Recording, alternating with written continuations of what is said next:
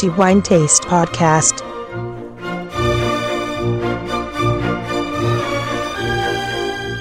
Saluto a tutti i nostri ascoltatori da Antonello Biancalana e benvenuti al nuovo episodio del podcast di The Wine Taste.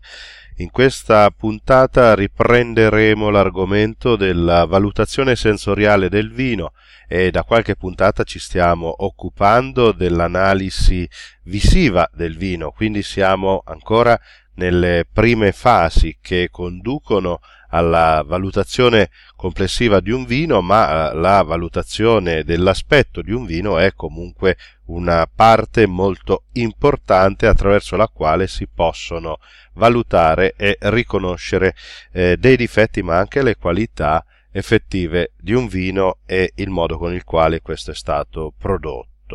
In questa puntata ci occuperemo nello specifico di una categoria particolare dei vini, eh, dei vini passiti, o meglio, vini dolci da uve appassite,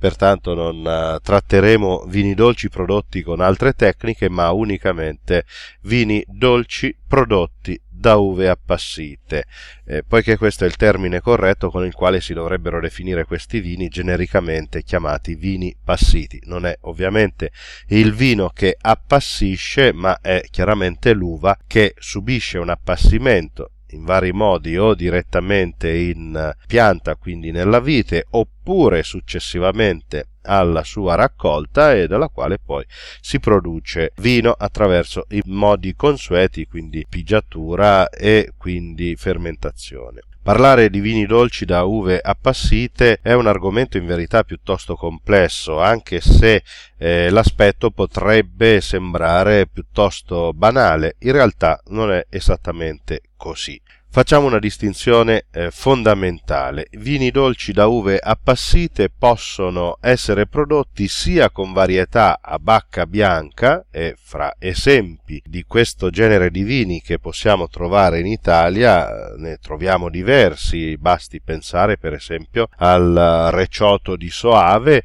per fare eh, ovviamente un esempio di vini bianchi, eh, ma mm, in questo genere di vini possono essere prodotti anche con uve a bacca rossa. Rimanendo in Veneto si può senz'altro ricordare il recioto della Valpolicella e eh, andando sempre per questo tipo di vini possiamo ricordare anche il Sagrantino di Montefalco Passito ma anche l'aleatico dell'isola d'Elba e altre varietà di vini che comunque possono essere inclusi in questa categoria. Quindi bianchi e rossi, la tecnica di produzione è pressoché la stessa, quindi si procede all'appassimento dell'uva sia lasciando eh, appassire naturalmente, quindi si tratterà prima di una eh, sovrammaturazione del frutto in pianta e quindi poi di un appassimento vero e proprio e questa è una tecnica che si utilizza spesso, quindi lasciare che il grappolo appassisca tra virgolette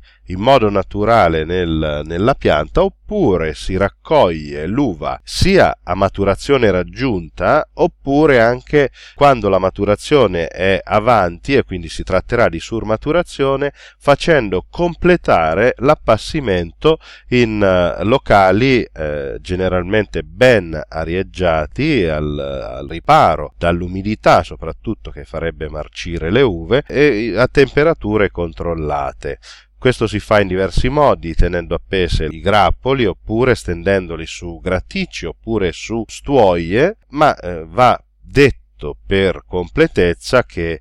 spesso l'appassimento delle uve fatto dopo la raccolta eh, si può anche fare in un modo più economico eh, che è quello di conservare il grappolo in una cella frigorifera a temperatura e umidità controllata, questo può tenere lontano dal grappolo eventuali incidenti di percorso, chiamiamoli così, che sovente portano all'ammuffimento e quindi alla marcitura del grappolo. Che cosa accade durante questa fase? Innanzitutto si verifica una perdita di acqua, quindi in questo senso una concentrazione del succo contenuto all'interno dell'acino che naturalmente appassendo si ossida oltre a questo e anche il colore del grappolo degli acini assumerà delle tonalità più scure. Eh, avremo dei chiari colori ambrati eh, per quanto riguarda i grappoli di uve bianche e eh, dei colori rosso porpora o mogano tendenzialmente anche verso il blu per quanto riguarda le uve a bacca rossa. Questo significa che una volta pigiate le uve, il mosto che si otterrà sarà sì più concentrato a causa della minore quantità di acqua, ma anche il colore sarà senz'altro più scuro, più tendente verso tonalità tipiche dei vini maturi, vini da tavola maturi. Infatti in un vino dolce da uve appassite, parlando dei bianchi, i colori che osserveremo sovente nel calice tendono a partire da un giallo paglierino ma che ha già delle evidenti sfumature dorate, molto più spesso troveremo il colore di giallo dorato per poi evolvere nel tempo verso il giallo ambrato, colore che si può comunque già apprezzare eh, al momento nel quale questi vini sono posti in commercio. Per i vini rossi, dolci da uve appassite, eh, spesso troviamo dei colori rosso rubino molto cupo, molto intenso, ricordiamoci della concentrazione del succo, quindi anche del colore, per poi arrivare a un rosso granato, che possiamo trovare appunto già dall'inizio della vita di un vino appassito, di un vino dolce da uve appassite, per poi evolvere dopo un lungo tempo di affinamento e maturazione ad un colore arancio come esattamente accade per i vini rossi da tavola. Che cosa possiamo osservare anche nel calice? Rispetto ai corrispettivi bianchi e rossi da tavola, nei vini dolci da uve appassite la trasparenza è generalmente più bassa. Sovente per i vini rossi la trasparenza è decisamente molto ridotta, spesso impenetrabile alla luce. Si noterà anche, roteando il calice, una decisa consistenza e quindi viscosità del vino ricordiamoci sempre che si tratta di uve con una quantità minore di acqua, quindi una concentrazione anche del mosto e questo porterà una quantità di sostanze eh, solide e sicuramente con una viscosità molto più alta nel prodotto finale, tanto da rendere il vino molto più consistente, più viscoso. Facendo roteare il vino nel calice potremo notare che sulla parete eh, del calice il vino fa una certa fatica a scendere verso la superficie, quindi verso il basso, questo a causa della presenza ovviamente di zucchero che qui diventa piuttosto importante, ma anche di polialcoli, in particolar modo di glicerolo e altre sostanze solide che possiamo trovare in questo genere di vini. Ultima considerazione che possiamo fare è relativa alla maturazione durante la produzione. Dipendentemente dal tipo di vino che si vuole ottenere, questi vini possono anche subire una maturazione in legno spesso botti anche molto piccole, basterebbe pensare al vinsanto, aggiungerei naturale, cioè quando non è addizionato di alcol, che viene fatto maturare tradizionalmente in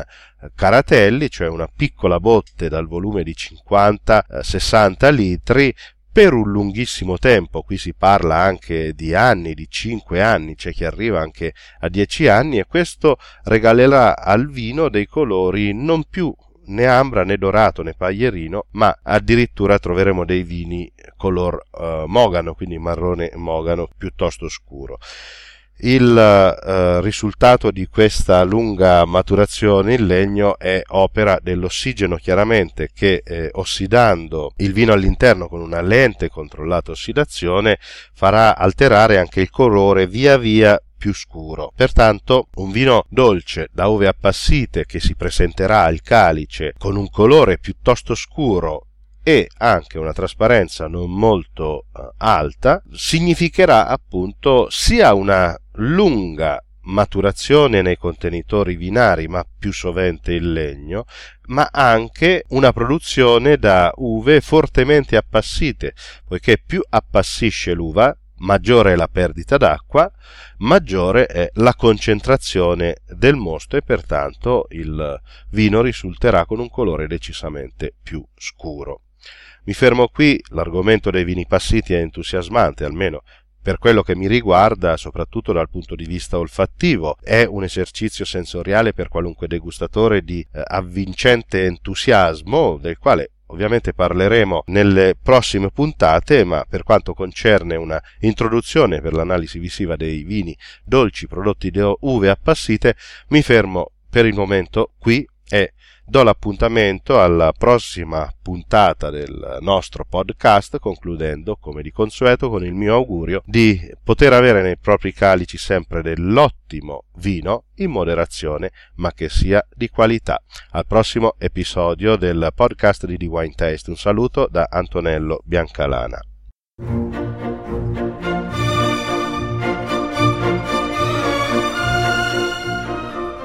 Wine Taste Podcast.